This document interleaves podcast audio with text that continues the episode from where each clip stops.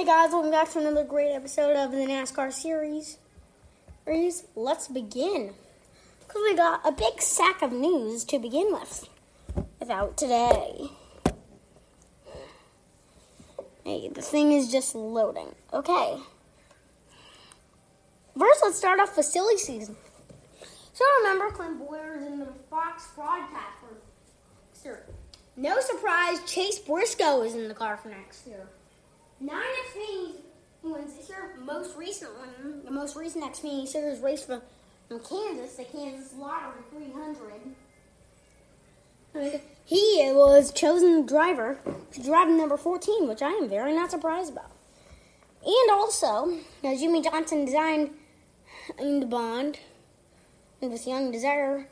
Uh, the car looks really cool. It has like purple and pink lightning bolts. Car looks really nice. How about for power rankings? Kevin Harvick maintains firm and graphs on the top spot. On top spot. The next breakthrough in driver assist technology. All new Mack command steer. The difference is in the drive. Take a minute. Mack. Here we go. Power rankings. huh Race 34 from Texas. 8. Kurt Busch. Number 7. Martin Truex Jr. Number 6. Alex Bowman. Number 5 is Brad Keselowski. Number 4. Denny Hamlin. Number three, Chase Elliott.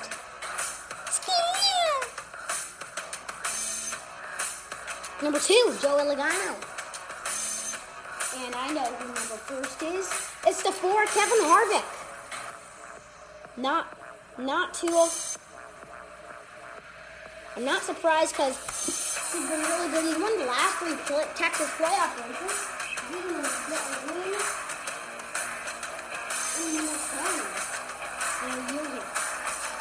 And he locked himself in into the championship round to race for a championship at Phoenix. Phoenix right now with Joe Logano because Logano won at Kansas over the weekend.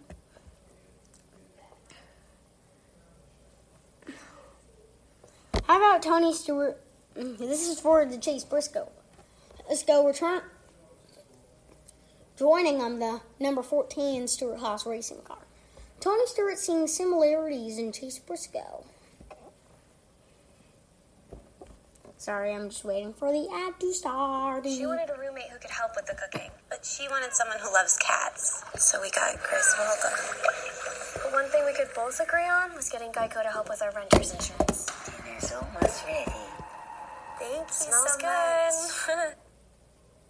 um, you know, when when he makes a mistake, um, he he will spend more time reflecting on that mistake, unfortunately, than he does the rest of the good things that he does all day. But that's kind of the way I was in my career too. I felt like you know minimizing mistakes were the key to, to winning races and championships, and uh, that's also the, the same mindset that Chase has as well. He he's very very diligent about making sure that uh, he learns from everything that happens on the racetrack, and, and he's got a pretty good memory bank uh, to, to, hold all that knowledge in. So he's uh, he's great about you know, realizing when he makes a mistake and then analyzing what happened, why did why did he make the mistake, and what can he do to, to correct it for next time. And that's uh, you know, that's something that I had to try to do through my career. Wait, how about Forever Number Eleven, the Advanced Auto Parts series? Because I remember we did one on like that on like a Traxxas track. Let's find out what this is about. You can't afford to fail, so get to Advance.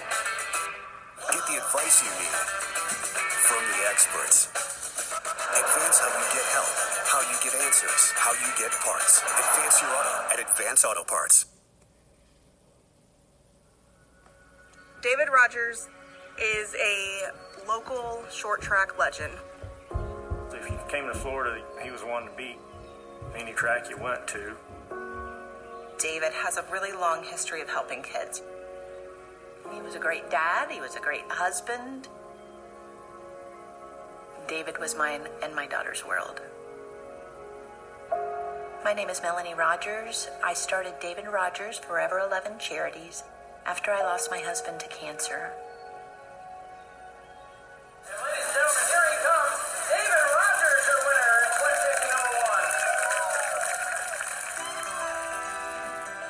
Was a legend in Florida short track racing. He won over 600 races. In 94, he won the National Short Track Championship, winning 22 out of 22 races. He's the only NASCAR national champion in short track that ever went undefeated. It hurts not having him around. When you think of New Smyrna Speedway, you automatically think of David Rogers. We renamed our super late model division the David Rogers Super Late Models. We wanted David's name to live on forever. I know what it feels like to be in the hospital. It is scary, but God is always there for you. And Oh my gosh, you that's can pretty do sad. David was oh, I always almost cried. amazed at Bella and the struggles she faced. She inspired him to be strong. He always said, if Bella can do it, I can do it. And when I lost David, we had lost Bella six months before. It made sense to do something where I could picture a child like Bella benefiting from the loss of my husband. I love that these look just like David's racing suit, and they're so soft. I love them too. David would be so happy. Melanie was able to find a great company through social media and was able to express her vision and David's vision for what it would look like to come beside a child going through hospitalization. The charity right now is, I would like to say, it's just in its early conception stage. Like, we really haven't even begun to think of what the possibilities are. I contacted Brave Gown and said I lost my husband recently and I would love to do a Brave Gown in his honor. And in a real short period of time, I had a Brave Gown on my doorstep. We're packaging a gown with a mask with a bio card to tell them about David. When I was seven, I had cancer. And I think if I had had the chance to have something that was made just for kids and comfortable and fun, and you could be creative and have your personality show through it, it would have been just something to make it a little bit easier. I did not expect to start a charity so soon, and I just feel like God has just made things happen. rather than just a little kid stuck in a gown that they don't like. It's a fire suit, you know. It's got running quarter horses on it, and there's a, a sponsor. Hey, I'm I'm somebody, you know. Now that I see what's going on with this charity, it's like everything just coincidence, divine intervention. What is it? You know, it's it's working. Because in the end, for me, it's all about David, and it's all about helping. Sorry, helping kids. Oh my gosh, I, I literally almost cried in this. Like, I was like almost sad and like how sweet it was. It was like almost made me cry. I'm really expressing my feelings right there. Or I just have to say that. How about a debate? Does a Logano win mean trouble for Harvick or Hamlin? Strange. Don't be conventional. Kevin Harvick? Come on, it's your turn. I don't think it means trouble. Harvick's good. Harvick's good at Texas, but Hamlin won at Phoenix. No. But it may be a little bit of trouble of Hamlin, but I don't think for Harvick. Welcome to another episode of Backseat Drivers presented by Mobil 1. I'm Alex Weaver, now joined by Kim Coon and Jonathan Merriman. Joey Logano, looking out of his rearview mirror for 20 laps, also working with TJ Majors up with his eyes in the skies, gets it done over the four. I think he was a little surprised. Kim, are we?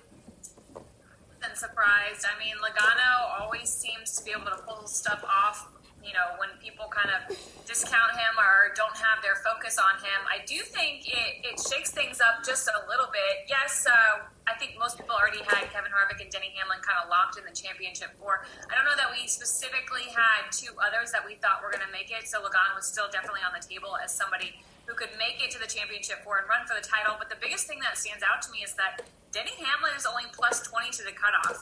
Kevin's got a little bit better buffer at plus 41, but Hamlin lost 12 points to the cut line after Kansas. And I really think that opens up the door for a different looking championship four than maybe we expected because 20 points, not exactly safe in my opinion. It can go away very quickly when you factor in stage wins and stage points.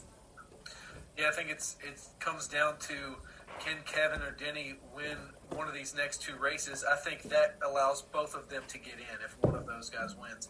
But if we go to Texas, another mile and a half, which the past couple mile and a halfs those guys haven't won, um, you know, we could see a, a big shakeup uh, in, in having one of those guys miss out on Phoenix. Um, so you know they're each other each other's best friend at this point. If one of them wins, I think both of them are safe. But you know, congrats to Joey Logano. Um, you know, blocking is a part of racing, right? So, you know, if you don't like it, move a guy. Kevin didn't move him. Joey won the race. Yeah, what did Harvick say at the end of the race? Joey Logano's just really good at blocking. Period. Uh, yeah. Because I we haven't looked at the interview yet, but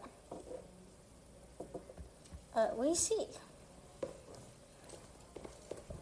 As we're just getting even closer uh, to the Texas weekend. And, hmm, I wonder what else we can look at in these final couple minutes.